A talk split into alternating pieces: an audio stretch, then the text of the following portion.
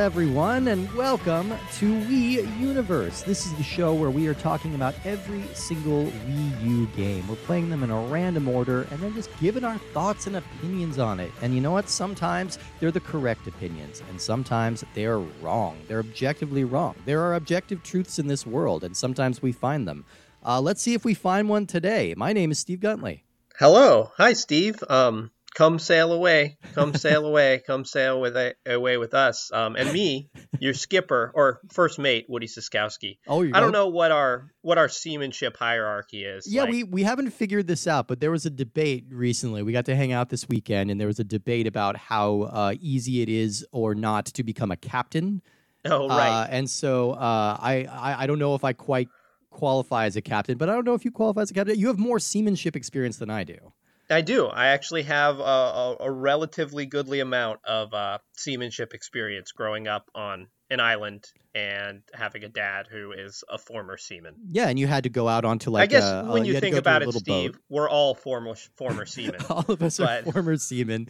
Yeah. But uh, uh, yeah, but you're you're you're one of the kinds like from the uh, Sega Dreamcast that like has a sassy attitude and a human face. yeah, exactly. I'm voiced by Leonard Nimoy. Absolutely. Oh absolutely. man, wouldn't that be a good get for our podcast if Did we we just get Leonard Nimoy's voice? back from the grave. Yeah, bring him yeah. bring him on here.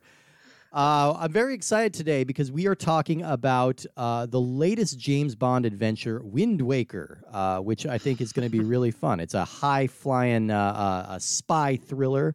Uh, oh no, correction! This is a Legend of Zelda game called the Wind Waker HD. Legend of Zelda, uh, famously kind of a kind of a decent series. Uh, people Yeah. seem to like it. This is this is my understanding as well. I've never dipped my toes in myself, No, but I'm oh uh, no, I was happy to give it a try here. Yeah, yeah. First time, first time playing any kind of Zelda, which is very exciting. Uh, so we will dig into that in a minute, or rather, we'll splash into it because it's go. very We'll, we'll take a big dive. yeah. Uh, but uh, first of all, let's talk about what else we're playing right now. What else you got going on? Sure. Um, the other game that I am playing that I have revisited um, after having spent a goodly amount of hours on it is a game called Nuclear Throne. Oh, which, like all great games, um, is a top-down shooter roguelike, Sure. twin stick, which is, uh, you know, just objectively the greatest genre of game. of course. Um, and I, this game is a very, very fast game. Like I've played a ton of Enter the Gungeon, and like the things that happen in Nuclear Throne happen so much faster than in Enter the Gungeon, and um, it's not a super like great looking game, but it just it's very clear where the enemies are and like it just moves very fast. And that's kind of a mixed blessing cuz I find myself replaying those first levels over and over, even 30 hours again in, like most roguelike games, you kind of get a handle on it and you're always clearing the first few levels. Like there's a lot of games, w- roguelike games, where I can consistently get to the end. Okay. Like I have like a run of Dead Cells, I will almost always get to at least the fourth or fifth biome. Nuclear Throne, like I often die in the sewers, which is the second level. So you're because, you're playing like- it Steve style, is what you're saying. Yeah. Yeah, You're exactly. Bentleying it Um, up. Yeah. Yeah, because there's a lot of uh, a lot of things that explode after you shoot them, and those explosions can kill you in one hit.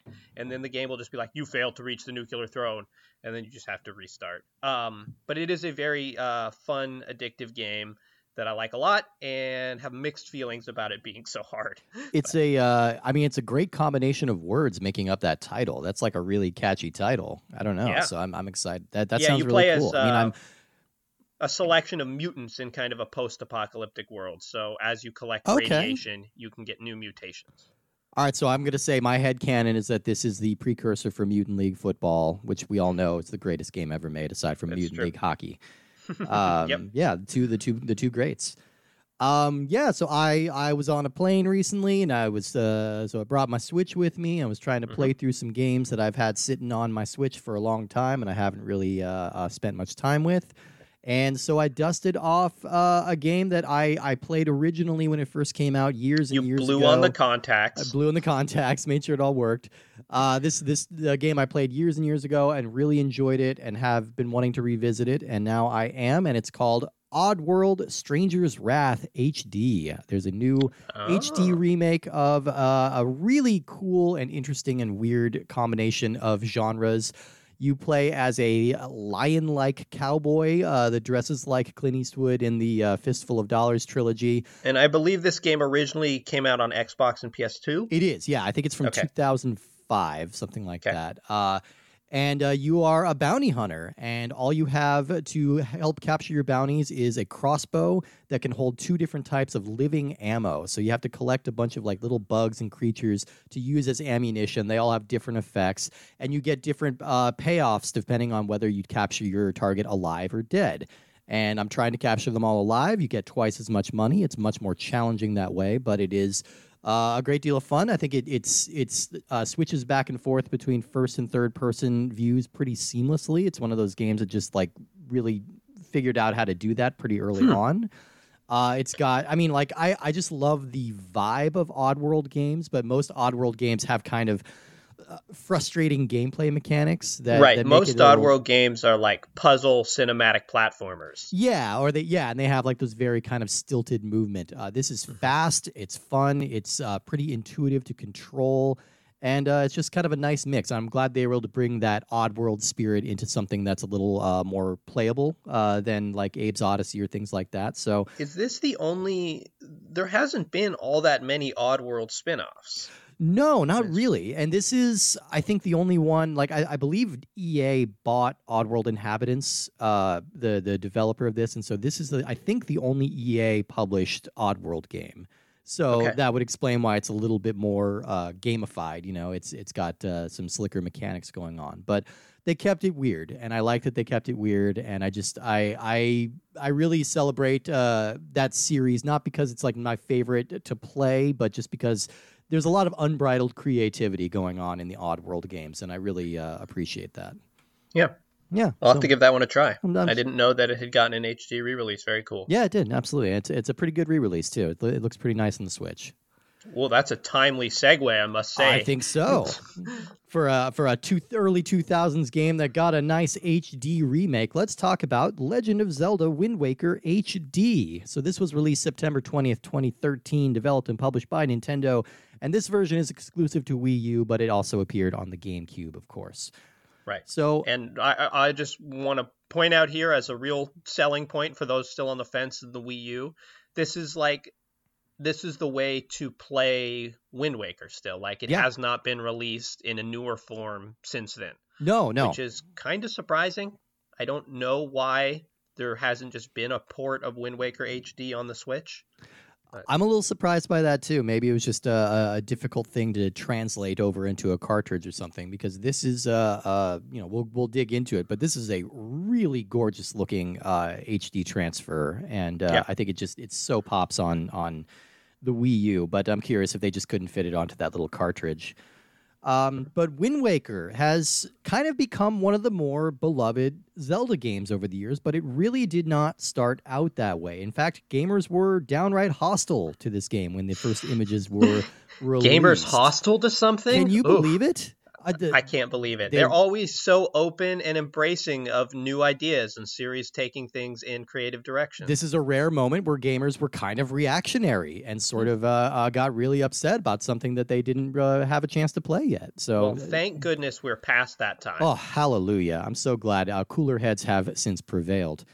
So, part of the image problem of this game came from an early demo of the game, which was released before it was actually even ready. So, Eiji Aonuma, who is uh, the director for Majora's Mask, he's back to work on this one as he was with Twilight Princess. Uh, and he and his team were struggling to settle on a new creative direction. So, Nintendo insisted that they put together some kind of demo to show at the Space World Expo in 2000. And so they quickly threw something together. It was a, a quick playable fight between Link and Ganon, and it used an art style that was very similar to what we saw in Ocarina of Time and Majora's Mask, but it was higher res, uh, bigger sprites, and everything looked darker and grittier and meaner. Okay. And uh, the this demo caused a lot of buzz when it was released, and gamers were very excited at the prequel of a graphically advanced, more serious, more gritty Zelda game. But Aonuma, for his part, absolutely hated it. Uh, he felt Huh. it was too derivative of the style that had come before. It wasn't distinguishing itself at all from previous games. And so finally, it was uh, design manager Satoru Takizawa who eventually cracked the new direction. He was idly doodling a couple of different versions of Link just to get his creative juices flowing, and he found himself drawn to a colorful, cartoonish looking version of Link that had these big anime eyes. Uh, Aonuma really liked the drawing, and he asked the design team to sketch out a few enemies in this style to see if it could transfer to the entire world. They were all really excited about this new direction, and they decided to go with it. Um, they converted the models into 3D using a cel shading tool, and they felt so energized and excited about the new look that the project just clicked into place. Development happened very quickly from there, which is not something you usually hear in relation to a Zelda game, which are usually very torturous and uh, take a lot out of the developers.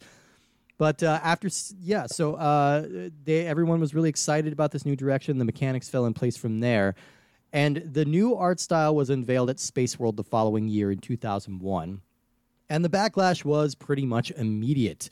Uh, there was a vocal contingent of fans who turned on the game, angry that the so called mature direction that they were promised was being denied in favor of what they deemed to be uh, Nintendo's babyish new emphasis. This, this was a big concern among nerds in the early 2000s. They thought that Nintendo was getting too family friendly, which is also kind of ignoring what Nintendo has always been.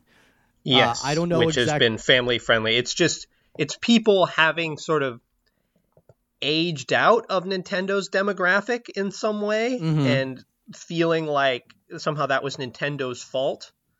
Yeah, Um, yeah. Even though, to be clear, like there's nothing that's I wouldn't describe Zelda as either as a mature franchise, like No. really ever. Like it's sort of whimsical fantasy. If anything, I feel like the N64 ones are kind of the outliers um, in terms of feeling pretty dark. Yeah. Um, honestly, that's one of my least favorite things about the Nintendo 64 Zeldas, especially Ocarina of Time, is like the a lot of that game as adult Link is just very very bleak and it kind of wears you down just being in that world. Like every time, you know, you restart in the Temple of Time and you run outside to the main uh, Hyrule City and like those Redeads scream at you. Oh yeah, and they, they freeze just- you in place, and and I mean Majora's Mask is also like really oppressively dark. I mean, there's Right. the apocalypse is hanging over your head the entire game, and it happens Exactly. multiple times, and you die and have to start over. Like it, it, it was a th- direction that the series was already going in, and I don't know how much darker I really would have wanted the series to No. go from here, because honestly, like. it w- I think if you, if you're getting too dark, if you're getting too gritty with it, you are losing the whimsy, and the whimsy is kind of the selling point of, of Zelda. You know, you're not here for the gore, you're not here for Link smoking and hiring hookers. You know, it's it's about you know magic and fantasy, and and sometimes there's a war or there's a battle or there's a conflict involved in it, but it's not going to be like serious real world consequences. the there's one what video game we don't need more dark gritty mature video games there's not like a dearth of those out there where people are like oh i wish there would games that like satiated my bloodlust and had like raw masculine energy that pulsed through them I have my Um, copy of Manhunt. I'm good. yeah exactly there, there's just there's plenty of options um, for those themes and something that is sort of designed to appeal to all audiences i think is a little more more welcome honestly and a little more of a rarity Yeah. Uh, so fans at this time they derisively called the game Celda because of the cel shading, and they launched petitions and websites to try and convince Nintendo to go back to the original art style. And I also have to ask, have petitions just been rendered completely useless from overuse? like I feel like there was a point in in time when a petition was a useful way to help get things done. And now we've just gone so like cuckoo bananas over it that we just ignore any kind of petition that comes to us, you know? So like uh, i think they've still functioned maybe at um, in a local space like for local politics and government of in terms of being able to get things on the ballot but when you can just publish a petition online and have you know people all over the world sign it then it doesn't seem to have much merit because it's like now it look feels- we got a hundred thousand signatures on this um, and you're like great how much how many what percentage of that is it versus people who are actually interested in the game Exactly. It's become something like a digital ransom note. You know, it's just like make these changes or we'll, you know, boycott your game. And uh, that's, you can't give in to terrorists, you know? So, like, it's going to be ignored. Uh, and that's kind of what happened here too. You know, the uh, uh, you know fans were really upset about it. Uh, series producer Shigeru Miyamoto, who initially had his own concerns about the new artistic direction, was really surprised and dismayed by the backlash. And he asked the team to hold off on showing any new images until they could focus on the gameplay and less on the graphics. Mm-hmm. So once a playable demo was released, some fans' concerns were allayed, but there was still a very vocal contingent who swore never to buy the game at all. And this is actually one of the few times where fan backlash may have actually had an impact on the actual sales. Because when Wind Waker debuted on the GameCube in March of 2003, it sold significantly less than Ocarina of Time. It moved about 4 million units, uh, whereas Ocarina did about 8, I think. Okay. Uh, and so while this was uh, still a hit by most any metric, Nintendo was disappointed with the results. They were hoping this would be you know, the GameCube was kind of lagging behind the PS2 and the Xbox. You know, it was seen as kind of the lesser of the three consoles. We've since come around to that, of course, but um, but they still needed like a really big hit. And Zelda is consistently a huge performer for Nintendo, so I think that scared them a little bit that it didn't do as well as the previous games. Uh, which is why I think they overcorrected with the next game, which was Twilight Princess, which we we talked about already. That was trying to go back and give the gamers the dark and gritty game that they thought that they wanted. Right. And I want to talk about that real quick because, you know, the graphics here are, you know, a pretty focal point of the game. Yeah. And I think that this game has aged graphically so much better than Twilight Princess. So much better. Like, yeah. Twilight Princess is a, a perfectly fine looking game. Um, and, but like, here, especially on the Wii U, this works so well on the Wii U because like the resolution on that Wii U gamepad is not fantastic. No. Um, and for dark games, every like dark detailed games, everything really tends to blur together. Yeah. And like Twilight Princess is a game that there's not a ton there's not a ton of stuff to look at visually like a lot of parts of the world feel a little empty and are not quite as detailed. And there's kind of like, like, a lot Twilight of dust Princess. in the air. Yeah. But like it all pops so much cleaner and it's so much easier to sort of get an idea of where you are, where the entrances and exits to a world are, what things you can interact with. Whereas um, in Twilight Princess, there's a lot of just kind of dark corners that you're not quite sure if there's something over there that you should be messing with. Yeah. Yeah, I mean, I I think it, it and just having a cartoonish style just sort of makes your game a little bit more timeless because you're not trying to keep up with the graphical trends of the time. You're Right. trying to lock it in place a little bit, which is why like so many Disney cartoons still look so good like 50, 60, 70 years later, you know, and you can still watch those and enjoy them. Uh, and the other thing too, like this game, I think has a much more leisurely pace than a lot of Zelda games, and there's certain aspects of the gameplay that kind of enforce that for better or worse. But um, I think that it is a much more pleasant world to be in it is. than like Ocarina of Time, which yeah can sometimes be a little bit dark and oppressive. And here, just like sailing around or rocking around an island um, and just kind of exploring the environments is to me a much more joyful thing to do. Yeah.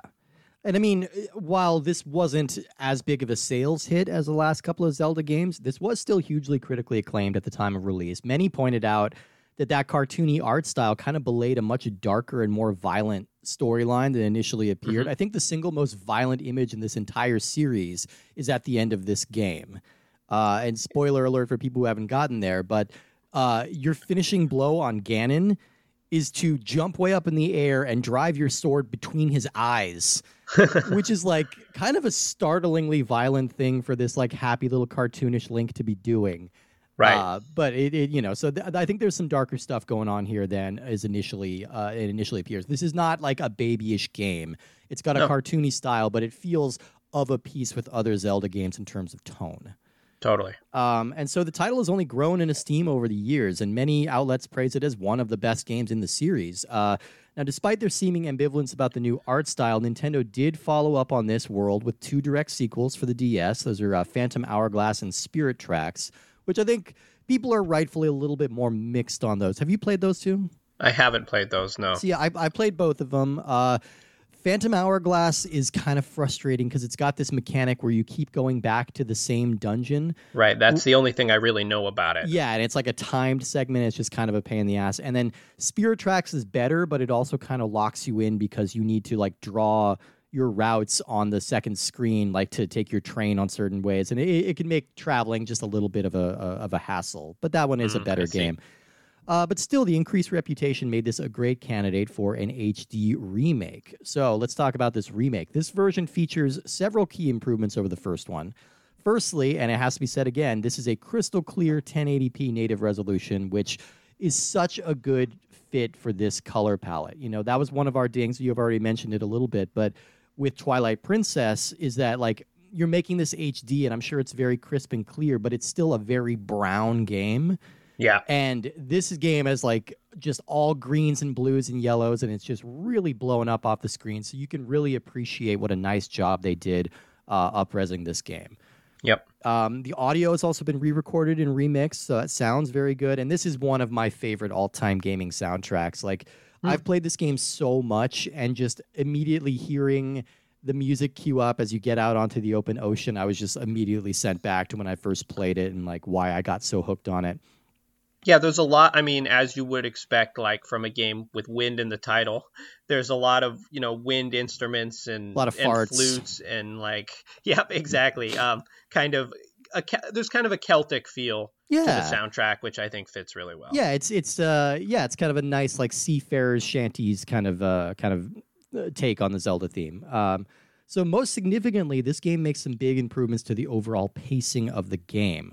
Uh, there are several nice updates. You're the- you're talking about the the the re the re-release. the re-release. Yeah, the re-release. Okay. Uh, there are several nice updates to the UI. You no longer need to equip the sail manually, which you used to have to do. You can just get into the boat and press a button, and you'll go. Okay. Uh, and there are also dedicated buttons for the treasure hook, the cannon, and the Wind Waker. They're all mapped to your D-pad, so you're not constantly needing to like open up your menu and switch it out and like do that, which which uh, helps negate some tedious item switching. Yep, and I mean the big the big thing that helps negate the tedious item switching is if you're playing on the TV, it's just your inventory is right on the gamepad Yeah. and you can move items and assign them to your buttons without even pausing the game. drag and drop. It's perfect. Yeah, it's really easy. Uh, and of course, yeah, this game uses the gamepad as a map and a menu screen, and you can also play entirely off TV with the push of a button, which uh, I did quite a bit. You know, like it, it looks great on an HD TV, but it does still look quite good on the gamepad because, like you said, there's just a be- the color palette is just better suited to a smaller screen, so it's not I a bad way to play it. This is um and honestly in my one of the best Wii U gamepad games that we have played. And it really is. it, it, it seems odd because there's no like super gimmicky or obvious feature that you're like, oh yes, that really makes it work with the gamepad. But like this game is just so conducive. Like all those features help so much because I always remember in like, um, you know, the original Wind Waker or certainly Ocarina of Time, you have to spend so much time pausing the game, assigning a new weapon to one of your uh, one of your slots and the fact that you don't have to do that here makes such a huge difference. The fact that you don't have to pause to look at the map screen, that you can just kind of look down. Um, And this game uses the map more than maybe any other Zelda game. The map is a very important feature of this game. right, like well, especially when you're out sailing and Yeah. you have these different charts um, that sort of dictate where you want to go. And like the one of the things that I was, I've played through this game once, and I got it sort of right around the time it came out, and I enjoyed sort of the core Zelda-ness of it. Mhm. But um, I do remember late in the game there becomes a segment where you just have to sail around and find certain things, Yes. and I remember that segment driving me nutso. And that segment has been uh, edited significantly in the HD Mhm. version. You uh, you now only have uh, it's a it's a much shorter quest. This is the Triforce quest. Basically, you're, Okay. you're sailing around looking for chunks of the Triforce, which I agree is a very long and tedious process. And this streamlines it a lot. I think you only need to get three pieces now as opposed to like ten before. And uh, uh, it's, A- there's much less guesswork involved. And I and I will say, like being able to play on the gamepad, I'm not a big proponent of double screening things. I know you're a lot uh, a lot better at that than I am. well, my but, like- ADHD makes it me it makes it a requirement. But yeah.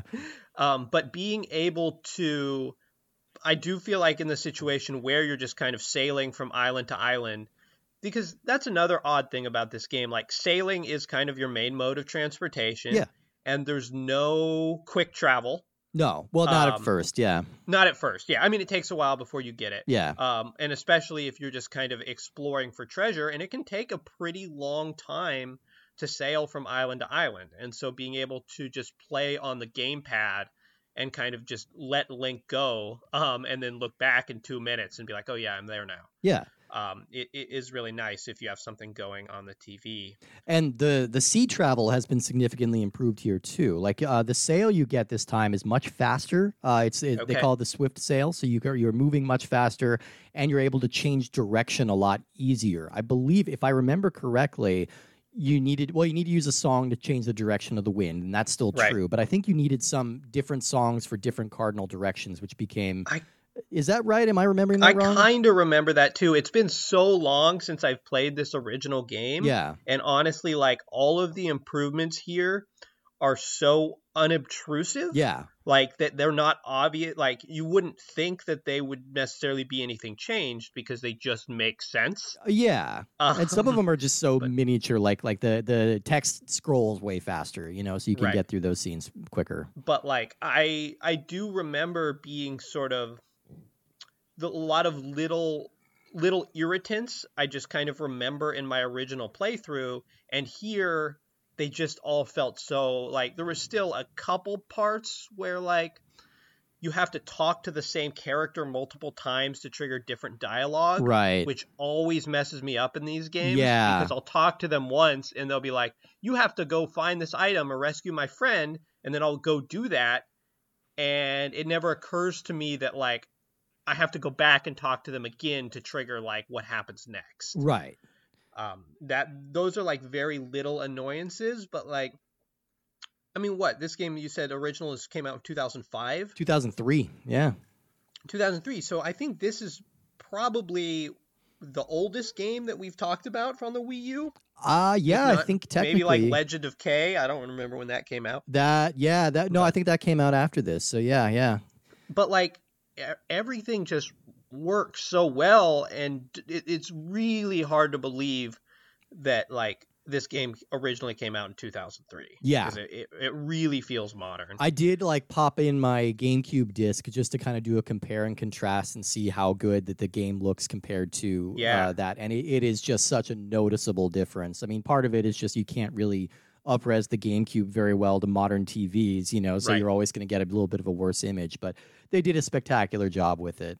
Uh, you know, and it, it paid off. This would end up being the ninth highest grossing game on the Wii U, 2.3 million copies sold. Pretty good for for this system. Um, Mhm. It was also weird because this was originally only sold uh, as a digital version for like a good month and a half before they actually Huh. released a physical edition. So strange decision, but hey, you know, paid off for them. Um, so a little bit about the story here. So of course, Zelda has a famously convoluted timeline uh, that Nintendo has like gone back and forth on uh, solidifying, but. Uh, most agree that this takes place furthest on the timeline. So basically, if, Okay. if Skyward Sword is earliest and everyone in the world lives in the clouds, this is latest in the timeline. The Earth has been flooded. Basically, the Hyrule that you knew in the original Zelda is uh, a hundred feet underwater from you. Um, so uh, all of the world uh, lives on a bunch of isolated islands now, separated by this wide blue ocean. Uh, and in this iteration, Link is a young boy living on Outset Island with his grandmother and his sister. Uh, and the game opens on Link's birthday, where he's gifted with a green tunic that supposedly belonged to an ancient hero of lore, of which you are supposedly descended. Yep. And shortly after receiving this gift, a giant bird sweeps down over the island and captures your sister, taking her to the Forsaken Fortress for unknown, sinister reasons. so Link needs to team up with a pirate captain named Tetra, who is totally not Zelda. I don't know where you get that idea. Sure. And her crew uh, to go rescue uh, his sister, but the mission is unsuccessful, and Link is cast into the water by a mysterious man who turns out to be the reawakened spirit of Ganondorf. Uh, but luckily, you are awakened by a talking boat called the King of Red Lions, which is just a good name for a boat. It is a good name. There's a very weird spot right at the beginning um, where you get rescued by this king of this boat, King of Red Lions, and he's like, "I've taken you to this island where you can find a sail. Yeah. I can't travel because they don't have a sail." And you're like, "Wait, How'd you get How us did here? you take me to this island then? yeah, and and if you look at the map, they're pretty far away, you know. So I don't know how he wound up all this way away from the Forsaken Fortress, but but that basically kicks things off for you. You need to ride around in your cool new lion boat, and you need to gather all the different pearls of the goddesses and the different pieces of the Triforce, and uh, kill Ganon, which is Yeah, and most Zelda You know, games. Yeah, exactly. It's it, they always just have to think of all right, what sort of three to seven sort of pendants or jewelries or you know magic balls will Link need to collect this time. yeah, Um, I do this. This is the game that I guess kind of establishes the idea that Link isn't really one dude. You know what I mean? Like it's a little it's- confusing. it's- It's, like it's Link like a is more of an avatar who sort of has defended Hyrule through time. yeah, they're kind he's of the not just- pieces of the Triforce, right? There's always going to be a Link, a Zelda, a Ganondorf, you know, and they're Right. always just going to appear in some iteration. because I think all of the other games you could just kind of get the feeling that okay, this is I don't know, they never explored this concept enough to make you think that Link would have been a different sort of person. No, But this is the game that makes that kind of explicit, especially because when you start, you don't even they don't even tell you that your character is Link. It's just whatever you named your game. Uh, right? You And know, you're just kind of some random dorky kid from the island. You know, and uh, th- this game does get a lot of its like. i this isn't actually super plot heavy, but they do front load it with plot, and and I think that's kind of the the bitter pill we've all had to swallow. Like as we go back looking at these Zelda games, we need to accept that Zelda games are a little slower to start than you might remember. I think Yeah. this one gets to it uh, faster and better than Twilight Princess did. Yeah. I think it's it's more compelling in its uh, pacing and things like that. But this does also make a big mistake that I need to shout out, and that's opening the game with the worst dungeon. Like, yeah, I don't know It's why a really weird choice. it's a weird choice because the, the game opens. You know, you got a little bit on Outset Island, and then your sister gets kidnapped, and you get sent immediately to the fortress to try and rescue her, which is kind of cool. It's like you would think the fortress is where the game is going to end, you know, Right. and it does. But you need to go to the fortress and kind of see how foreboding it is, and see how unequipped you So are to you- take it on. Yeah, Tetra, like in the pirate ship, launches you out of a cannon um, to make it to the island, and in that process, you drop your sword. Yeah. which you've just it, it, on Outset Island, like you you get trained to use your sword, and it shows you the different um, abilities. Nothing is significantly different than like the N64 Zelda, but it's still a very working combat system. Yeah, they added like Um, some counter like moves they- and stuff, but yeah, the, Yeah, they train you to do this. You might cut a little bit of grass, and then your first dungeon, they're like, okay, no more sword. and that's it's a weird, really po- weird. Like, it's also not very indicative of what the game is going to be. Like this, starting the game off with like this forced stealth section, uh, makes you think like this is going to be a more stealth heavy game than it is, and this is really kind of the only bit. Uh, Yeah. and and uh, it's just a weird way to start the game. Plus, I think the map of the fortress is really confusing and kind of like Yep. circuitous, and uh, lots of corridors that look the same. And and if enemies see you, like it's not terribly hard as a stealth session because you get these barrels you can hide Oh, in, yeah. you know, solid snake style. But if an enemy sees you, they throw you back to the beginning of for- the fortress, and it can be kind of easy to get demoralized right from the start and be like, "Oh, I'm not interested in this game. Like, if this is what this is going to be, like, I don't want to keep playing." And it is a relatively short section, but it can take a little bit because, like I said, the map is a little confusing and uh, you, Yeah. you might get lost. So I, I think that's kind of the biggest mistake this game makes is just opening with this segment. However, yeah, it's a really it's a really bizarre choice. Like it seems like the obvious. I, I like the story point of giving you this fortress first, but taking away your sword is is, is really weird. but Um, once, but it does yeah, it does establish another mechanic of this game. Um, one thing I really noticed in this playthrough is like this is probably the Zelda game that Breath of the Wild has cribbed the most stuff from. Yeah, like um obviously uh you know breath of the wild a whole total breath of fresh air in terms of zelda. Yeah, but um there's a lot of things that come right from this game and a big one is enemies will drop their weapons like enemies have specific weapons Yeah. and if you hit them with their sword your sword they'll drop it and sort of like panic run around trying to get it and then you can pick up you know the big knife that they had or just a stick they were using and you know use it to fight back against them which is very Breath of the Wildy. And you get a glider uh, later on too. You get like a yeah, big you leaf get a glider. you can glide across the wind. Enemies drop like a variety of kind of they're called spoils, um, which you sort of just kind of collect and can trade in at other portions or like it's sort of a crafting mechanic. You can meet someone who's like, okay, you give me four of these sort of um, plant deku plant nuts and uh, we can turn them into a potion. Yeah and some of them so, are going to be like useless but some people are just going to be like really seeking out like one particular item and you can use it to trade in. Yeah yeah so it's like this game has a lot of elements of kind of more modern open world stuff even though i wouldn't really describe this game there's there's some elements of this game that are kind of open world because you can kind of sail wherever you want as soon as you get the um, you know the song of wind. Yeah uh, but you're not going to find that much on the islands until you have a bigger arsenal of weapons. Exactly, which of course you're going to get from the the various dungeons. Which uh, you know, after you get past this fortress uh, in the beginning, the dungeons are very well designed and a lot yeah. of fun. And they they offer uh, frequent like uh, warp points, you know, in case you like die and have yeah, to start ban-. They give the you. Banjo Kazooie style cauldrons. They do, yeah, yeah, which rhyme at you and everything. No, they don't rhyme. They should rhyme, and they should grunt and make weird noises every time you jump in them. yeah. But no, I thought these were like really well designed dungeons. But really, for me, the centerpiece of this game has always been the sailing. Um, I think like the moment you first like unfurl your sails and take off into this big ocean, you've got all these great like cartoony white caps and like the surface of the water changes from moment to that, moment the weather that changes. that is another thing um, that i wonder like the making of water in like video games and like cgi water is really hard and it's really um, like cpu intensive yeah. because it's like all right we have to have the physics of the way this water ebbs and flows. And i do wonder if they decided upon the art style and then we're like, hey, since we have this kind of art style where we don't have to make realistic water, yeah, let's have it be sort of water and sailing focused. Or if they started with that sort of sailing idea and that was another thing that sort of pushed them towards this art style.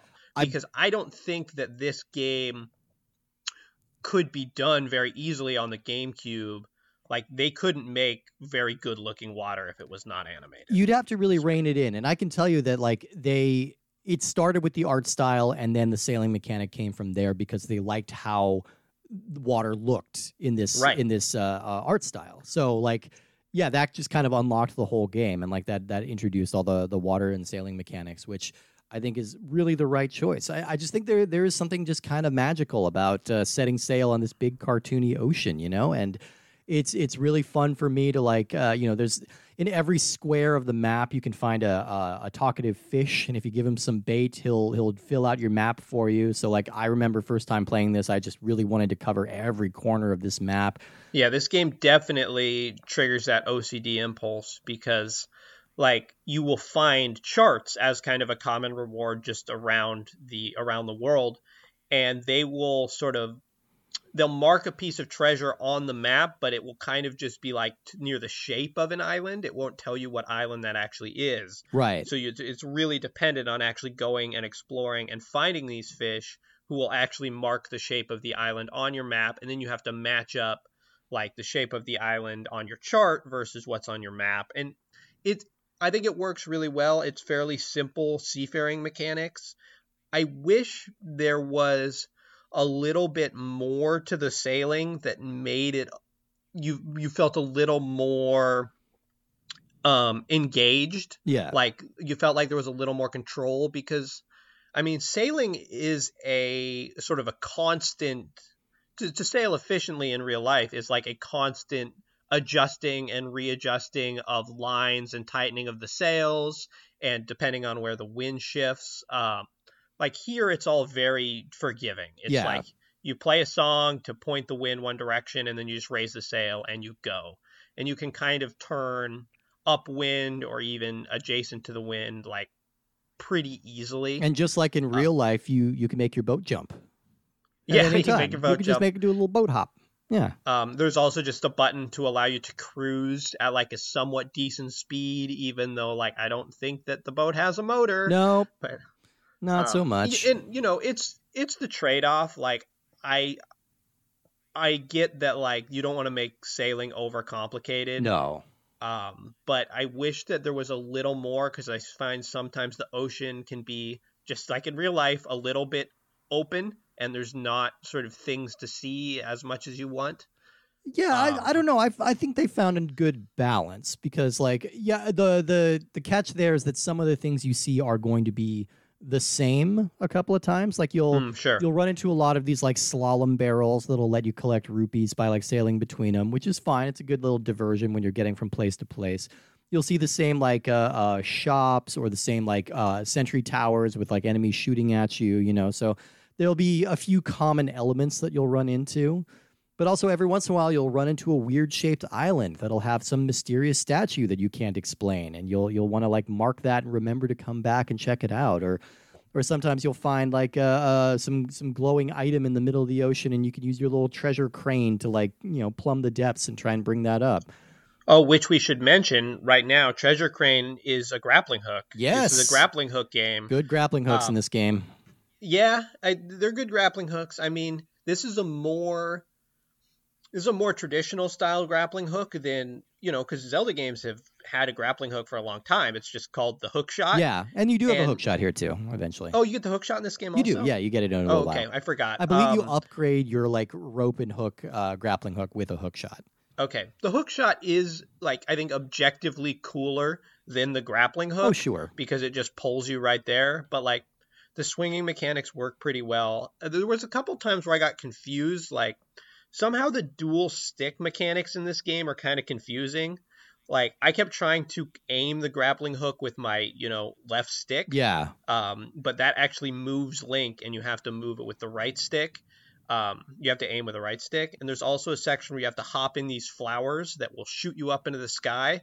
And I couldn't figure out how to like aim them. I kept trying to like. I was not a fan of those little flower buds because they they don't give you a lot of margin for error. Um, Right. You know, and like you just it, it, you there's a lot of falling to the ground uh, and and trying to get back up in there. So I yeah that wasn't my favorite, but I did find using the gamepad to aim the grappling hook was actually a really intuitive mechanic. And uh, um, Oh, like you like? Did you use it gyroscope? yeah, you use gyroscope just physically. Oh, I didn't even know that was an option. Yeah, just physically point it at your hook, and it, it, goes pretty smoothly. Um, Okay, like I, I'll have to try that. I, I enjoyed playing it that way, you know. And normally I'm not.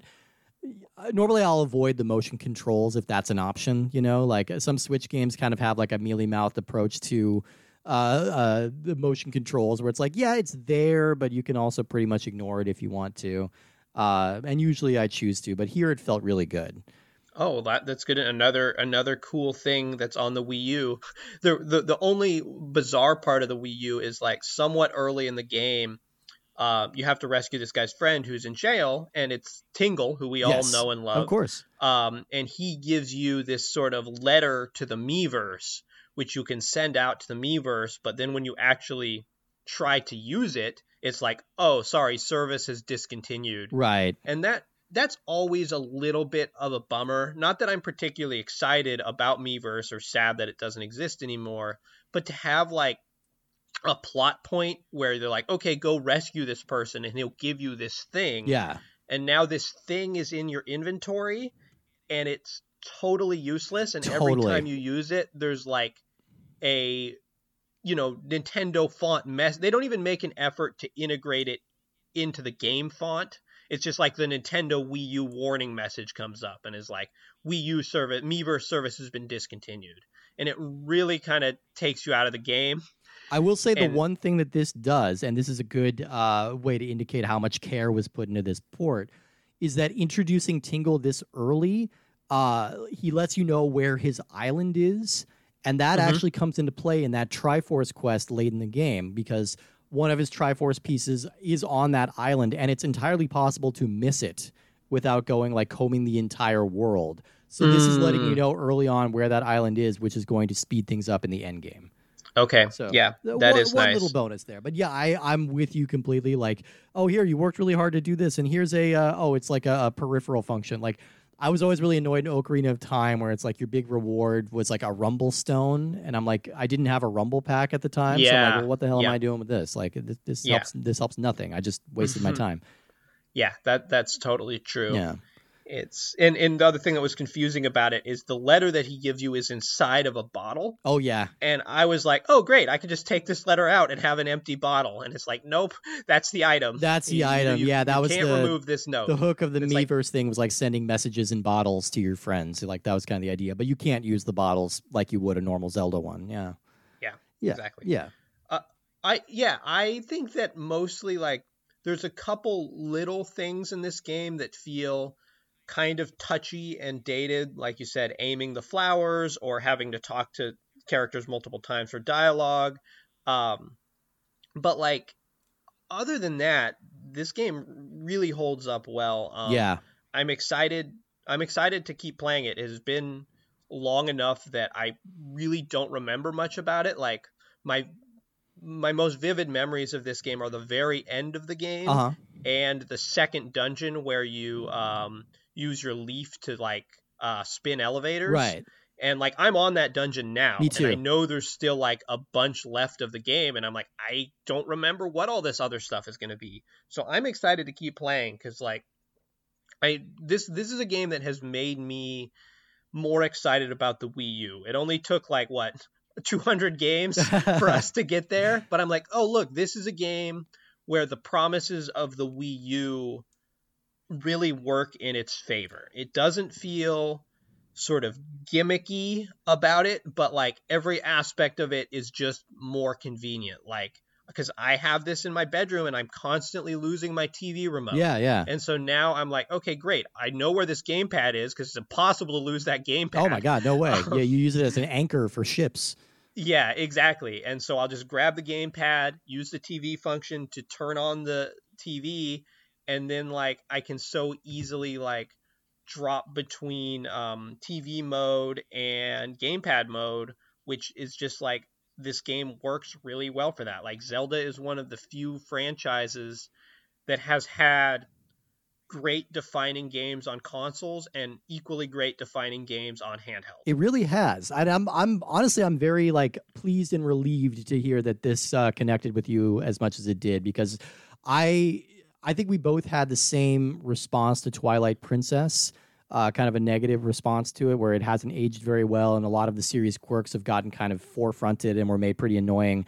Uh, and I was worried. I'm just like, okay, do I just like not? And then I, well, I also had that arduous experience playing Skyward Sword, and I'm like, do I just not like Zelda games anymore? And so I've been afraid to go back to this one. This has uh, uh, always been one of my favorites. I think it's Ocarina of Time, and then this. I just Mhm. always found it so charming and so fun to sail around, and it's one of those I've been reluctant to revisit because it's like, all right, well, what if I don't like this as much? And you know, there's there's it requires a little bit of patience in the beginning, you know, like like most Zelda games do, but. Uh, if you can stick it out past that, I think this is still uh, a very rewarding and beautiful and fun game. I think it, you know, even when there are a lot of similar mechanics to Twilight Princess, this just feels so much more inviting and fun. Uh, Right. That and and it feels worth like pushing past the annoyances in this one.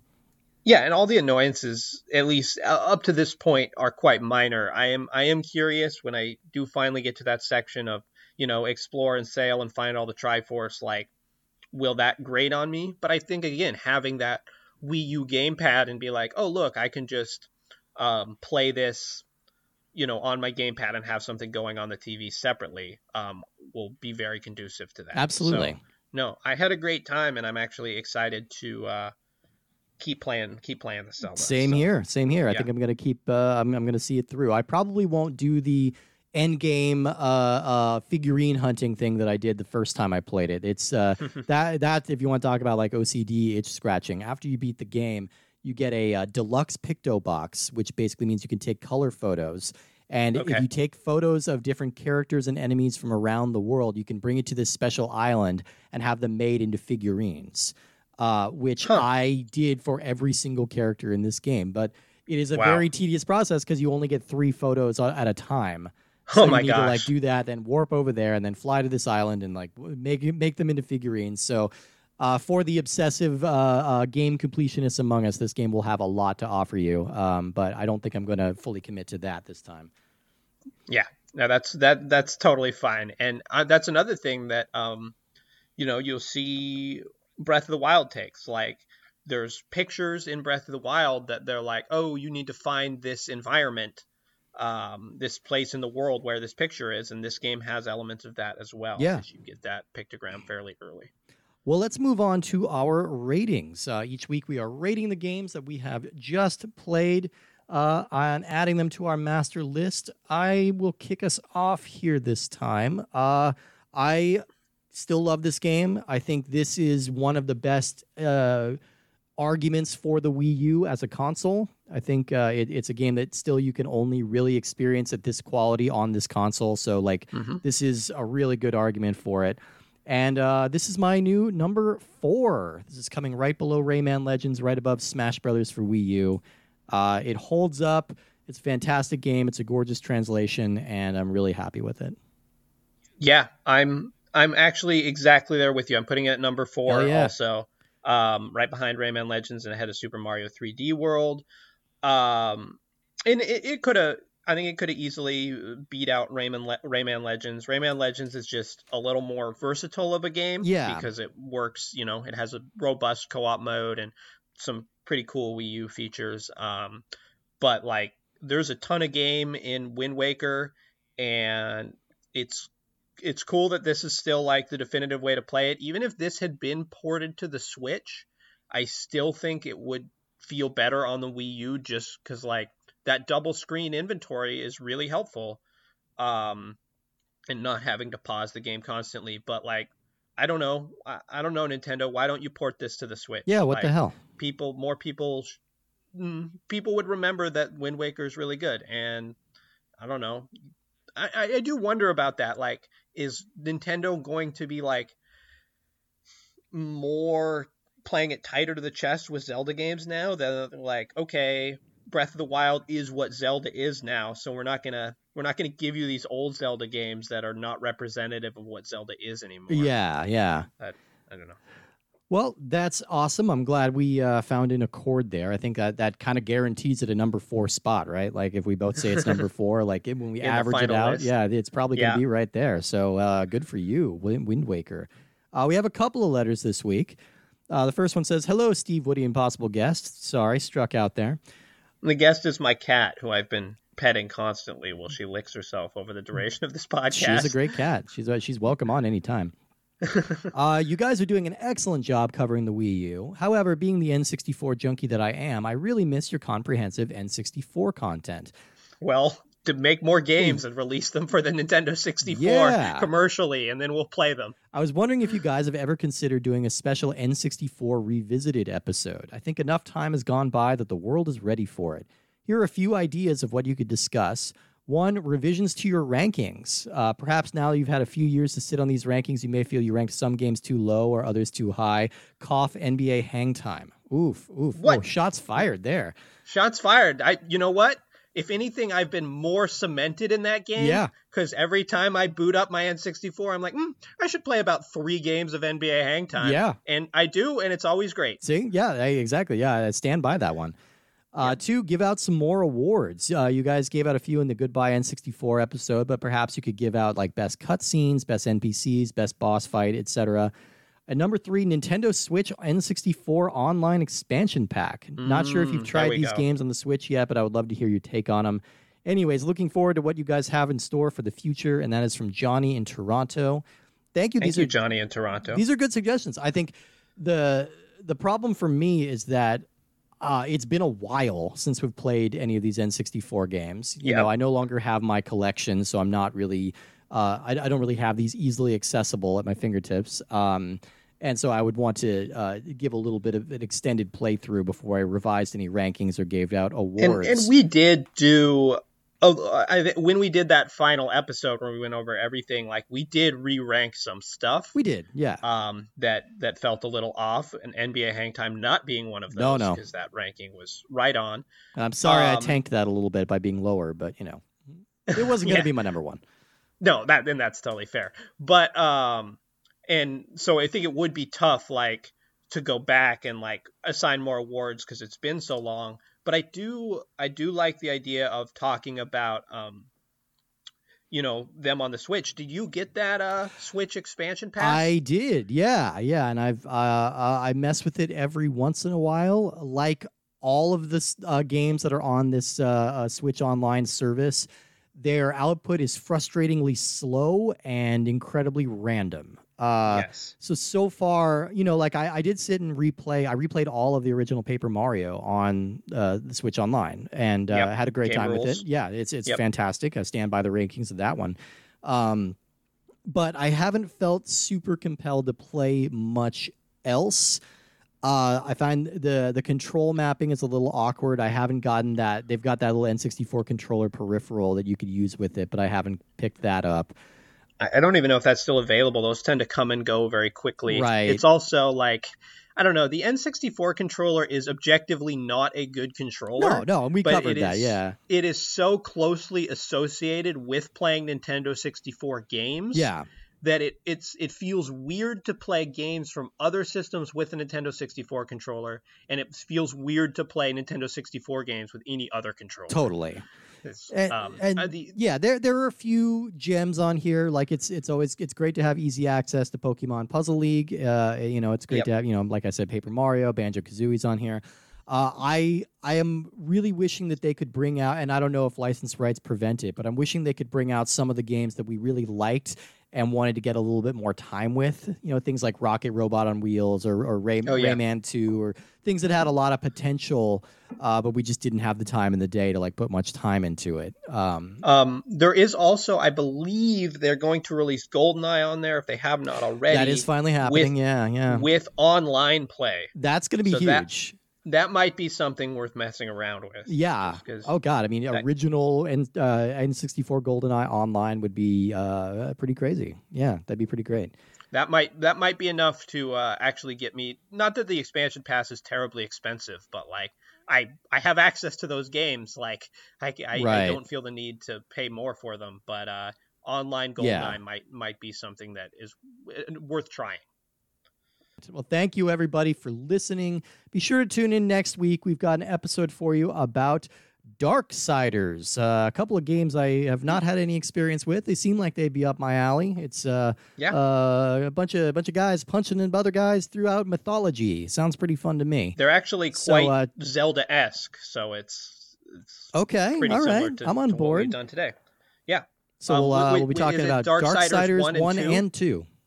Okay. Yeah, one and two. This is one of the weird instances where the first game was released five years after the second game on the Wii U. So it's uh, it's kind of a whole backwards order because they did a remaster. You thing. say but, like uh, weird instances, like this is a thing that has ever happened before in history. like yeah, that's true. That's, that's- true. it Yeah, totally- it's a frequent, regular thing. All right. Well, we will see you next week for some Darksiders. Have a good one, everybody. Yeah, keep the wind at your back.